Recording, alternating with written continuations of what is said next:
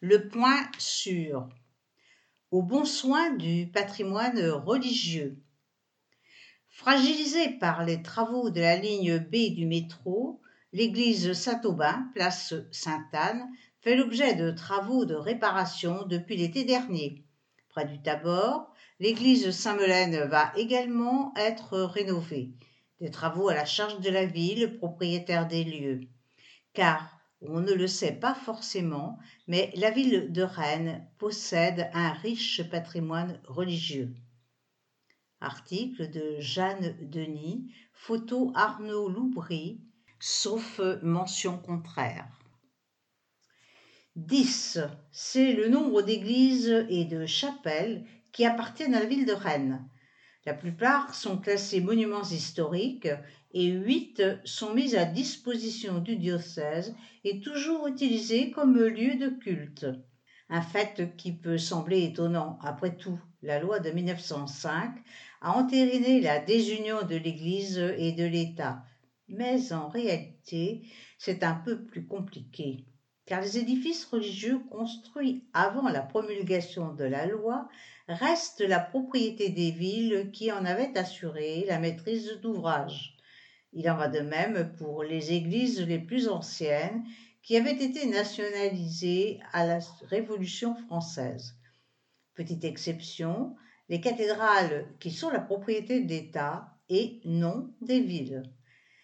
Quoi qu'il en soit, comme pour tout propriétaire, les gros travaux de maintenance relèvent de la responsabilité de la ville de Rennes. Budget annuel consacré 150 000 euros. Un montant qui permet de gérer les urgences, mais pas de lancer de grands travaux, pourtant parfois nécessaires. Monuments historiques. C'est le cas dans l'église Saint-Aubin qui a fermé ses portes au public en 2015, fragilisée par les travaux du métro joints des voûtes abîmées, fissures étendues, etc. Autant de dommages à réparer.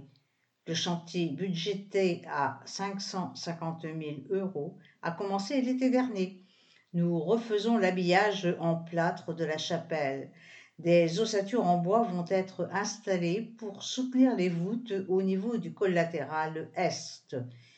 Tous les joints dans ces zones vont être purgés et refaits à neuf Détail Didier Gauthier, conducteur d'opération au service maintenance entreprise de la direction du patrimoine bâti, DPB. On refait tout à l'identique. C'est un gros boulot.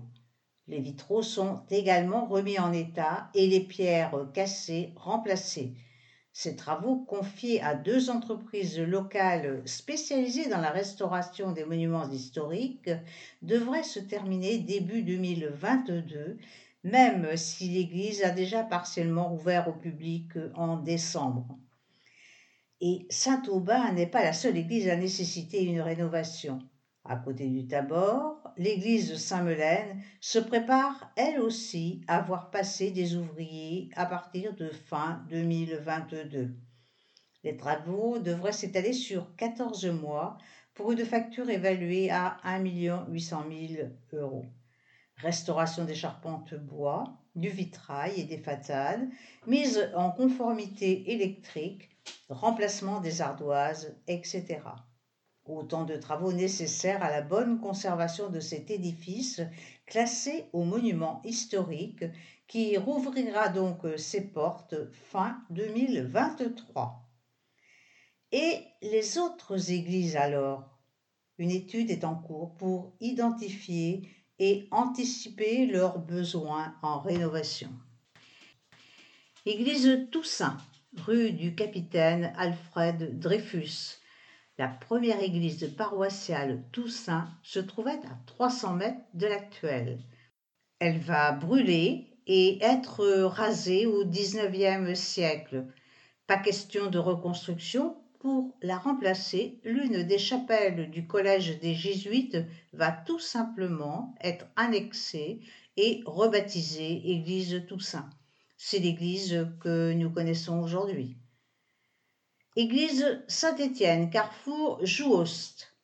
L'église Saint-Étienne fait partie d'un projet de construction de couvent au XVIIe siècle. Cette église sera finalement le seul bâtiment construit et donc le seul témoignage de ce projet avorté. Chapelle Saint-Yves, rue Saint-Yves. Il s'agit de l'ancienne chapelle de l'hôpital du même nom, aujourd'hui détruit. Elle n'est plus utilisée comme lieu de culte et a eu de nombreuses vies. Transformée en quincaillerie pendant un temps, elle a, par la suite, longtemps hébergé l'office de tourisme de Rennes. Aujourd'hui, on peut y voir des expositions. Église Saint-Sauveur, rue Saint-Sauveur. Des miracles, cette église en a vu plus d'un. L'un d'eux, une nuit, pendant la guerre de succession de Bretagne, des cierges s'allument spontanément et la statue de Notre-Dame pointe une dalle au sol. Les Rennais creusent et découvrent une galerie construite par les Anglais pour envahir la ville.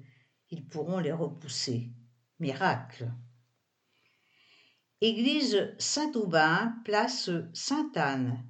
Inaugurée en 1904, l'église a été imaginée par Jean-Baptiste Marteneau en remplacement d'une autre qui se trouvait juste à côté.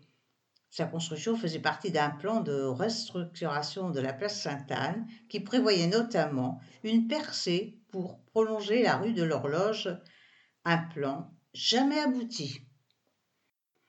Théâtre du Vieux Saint-Étienne, rue d'Échange.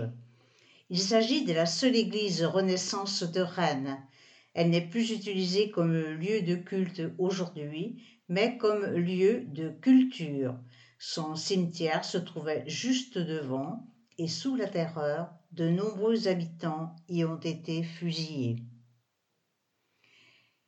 Église Saint-Laurent, rue de la Marbaudet. Cette église n'a pas toujours été ici. Avant la Seconde Guerre mondiale, elle se trouvait près de la polyclinique Saint-Laurent. Des bombardements l'endommagent et la ville décide de la reconstruire à Maurepas dans un style typique des années 1960. C'est ce qui explique qu'une église aussi récente appartienne à la ville. Église Saint-Germain, rue du Vau Saint-Germain. C'est l'une des plus anciennes églises de Rennes et elle accueille un trésor, le plus ancien vitrail de la ville daté du XVIe siècle. Petite curiosité en passant, le grand vitrail coloré derrière le chœur est en fait un réassemblage de vitraux détruits à la Révolution, miraculeusement retrouvés dans un tonneau au XIXe siècle. Église Saint-Melaine, accolée au Tabor, rue Saint-Melaine.